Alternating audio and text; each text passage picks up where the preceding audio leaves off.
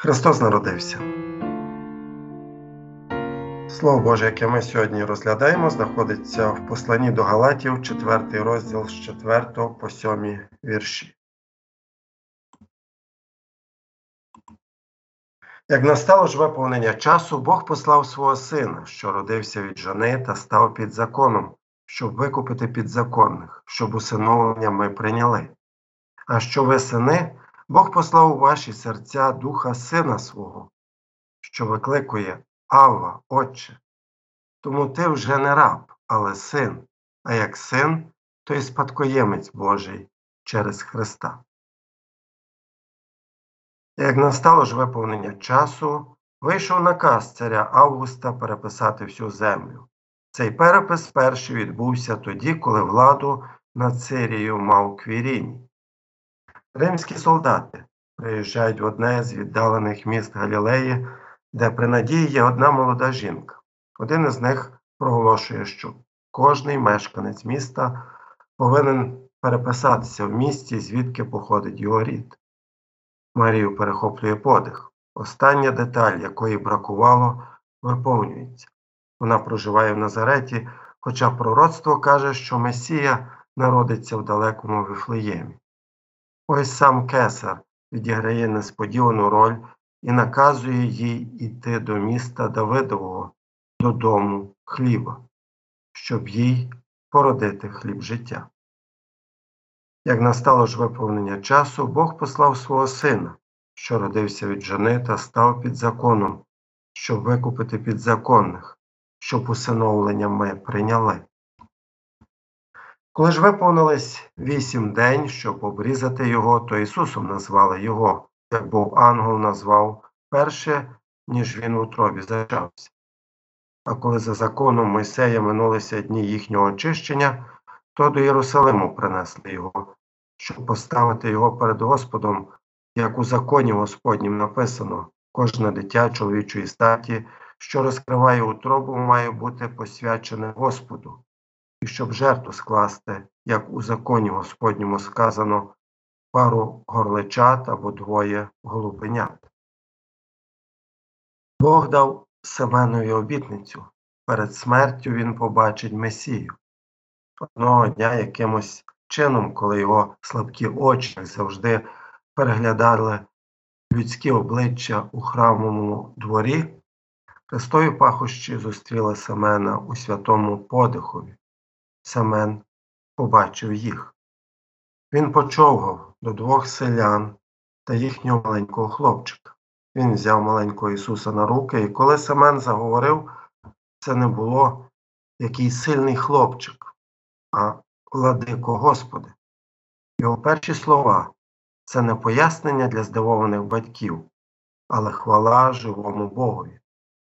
Нині відпускаєш раба свого, владико, за словом Твоїм і з миром, бо побачили очі мої спасіння Твоє, яке Ти приготував перед всіма народами, світло на просвіту поганам і на славу народу Твого Ізраїля. Те, що тут сказав Семен, було тим, що його життя виповнюється, що смерть є його другом, а Бог дотримався обітниці, що він дивиться в обличчя спасіння і відчуває тепле світло слави на його лиці. І дивним є те, що коли Семен казав усе це, він дивився на немовля. Це був Семенів дар дивитися на немовля і бачити значно більше.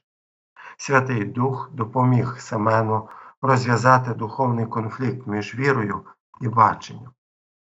Нас прошено довіряти тому, чого ніколи не бачили, на основі обітниці того, кого ніколи не зустрічали. Принцип завжди побачиш тут не спрацює. Ми пропустимо все. І це значить все, що можна пропустити. Тут потрібно вірити, щоб бачити. Обрізання дитини на восьмий день та його посвячення Господу в храмі для очищення матері на сороковий день все це не було необхідним для безгрішного немовляти, названого Ісусом, що значить Спаситель. Його обрізання і посвячення було необхідним для нас, що посланий від Отця і народжений від жони син став під законом, щоб викупити підзаконних, щоб викупити всіх нас, що закону не виконали. Безгрішний Син Божий стає під закон замість нас, а свідченням цьому є його обрізання та посвячення. Адже ми, як підзаконні, потребуємо викуплення, яке здійснити може лише підзаконний. Через те Він став під законом, щоб викупити підзаконних, щоб усиновлення ми прийняли. А що ви сини, Бог послав у ваші серця Духа Сина свого, що викликує Авва, Отче. Їхня подорож ведення зіркою приходить до свого виповнення. Мудреці зі сходу, вклоняючись, падають ниць перед дитям, виставляючи йому свої дари золото, ладан і смирну. Золото для царя, ладан для Бога, смирна на поховання. Все це поклоніння і виставлення дарів це зовнішні дії внутрішньої дійсності. Вони поклоняються. Одного дня розлючений вітер на морі раптом щухне лише від простого наказу Христа. А коли вони плинули, він заснув, і знялася на озері буря велика, аж вода заливати їх стала, і були в небезпеці вони. І вони підійшли і розбудили його та й сказали Учителю, учителю, гинемо. Він же встав, наказав бурі й хвилям, і вони вщухнули, і тиша настала. А до них він сказав Де ж ваша віра? І дивувались вони перестрашені і говорили один до одного Хто ж це такий, що вітрам і воді він наказує, а вони його слухають? Щось нове оживе на човні, переповненому учнями. Пливучи по гладенькому морі, вони також йому поклоняться. Коли Ісус в'їжджав на Віслюкові Єрусалим, діти Божі співали Осанна, Господи, спаси, благословенний цар, що йде в Господнє ім'я, мир на небесах і слава на висоті. Дорослі занепокоїлись. Вони задалеко заходять, зупини їх, кричали йому. Чи міг він їх зупинити? Звісно, що так. Проте настала б тоді черга каміння.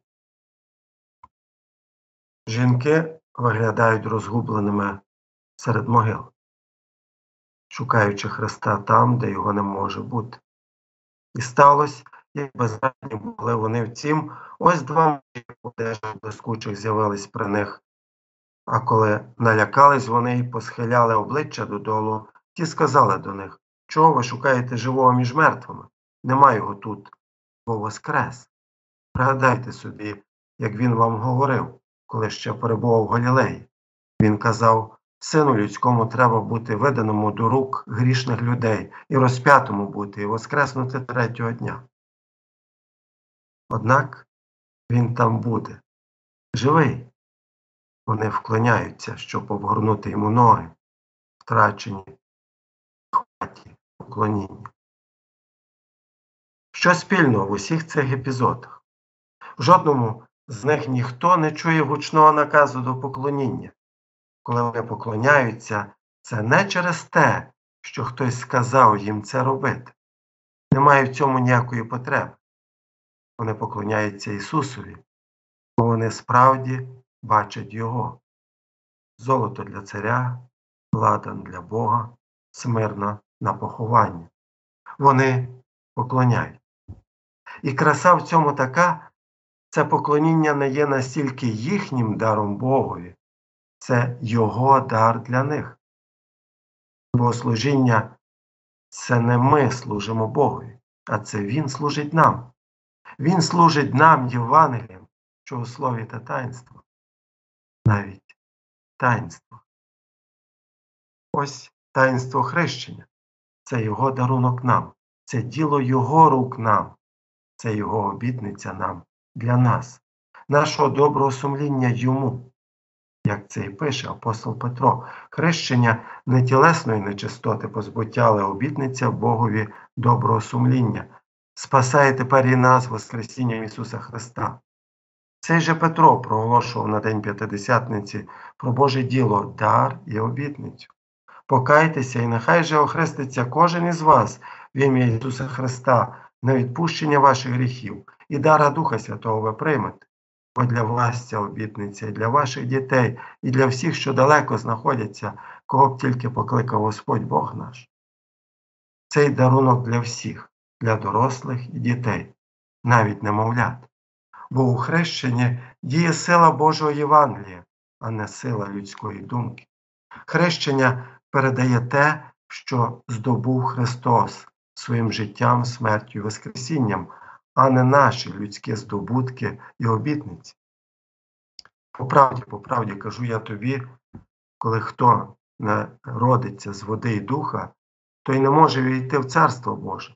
Що вродилося з тіла є тіло, що ж уродилося з духа є дух, каже Христос про нове народження згори, якого потребують навіть діти. Бо через хрещення кожному дається синівство, як про це і писав Галатам апостол Павло, бо ви всі сини Божі через віру Христа Ісуса, бо ви всі, що в Христа охрестилися, в Христа зодягнулися, а згодом Він же додасть.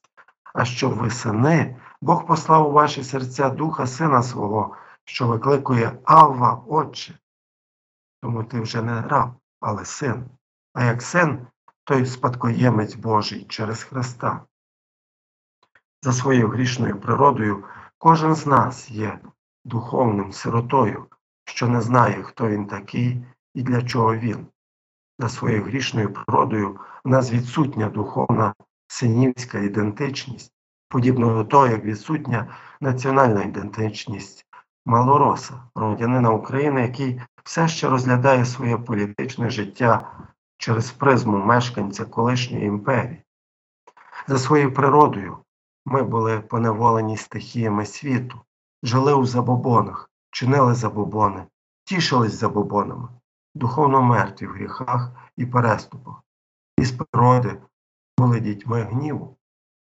Однак засобом Євангелія, що у слові та таїнствах нас було усиновлено, Бог проголосив і вчинив нас своїми синами Ісусі Христі через Слово і таїнство, зокрема через таїнство хрещення.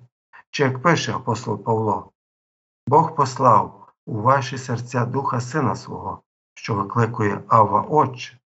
У хрещенні ми зодягаємось у Христову праведність і отримуємо нову ідентичність синів Божих.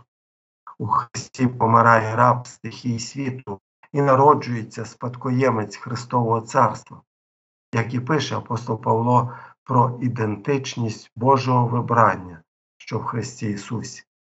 Благословений Бог і Отець Господа нашого Ісуса Христа, що у нас у Христі поблагословив усяким благословінням духовним у небесах, так як вибрав у ньому Він нас перше заложення світу, щоб були перед Ним ми святі і непорочні, у любові, призначивши наперед, щоб нас усиновити для себе Ісусом Христом за вподобанням волі своєї, на хвалу слави благодаті своєї, якою Він обдарував нас улюбленням, що маємо в ньому відкуплення кров'ю Його, прощення провин через багатство благодаті Його, яку Він намножив у нас у всякій премудрості розважності, об'явивши нам таємницю волі своєї за своїм уподобанням, яке постановив у самому собі, для урядження виповнення часів, щоб усе об'єднати в Христі, що на небі і що на землі.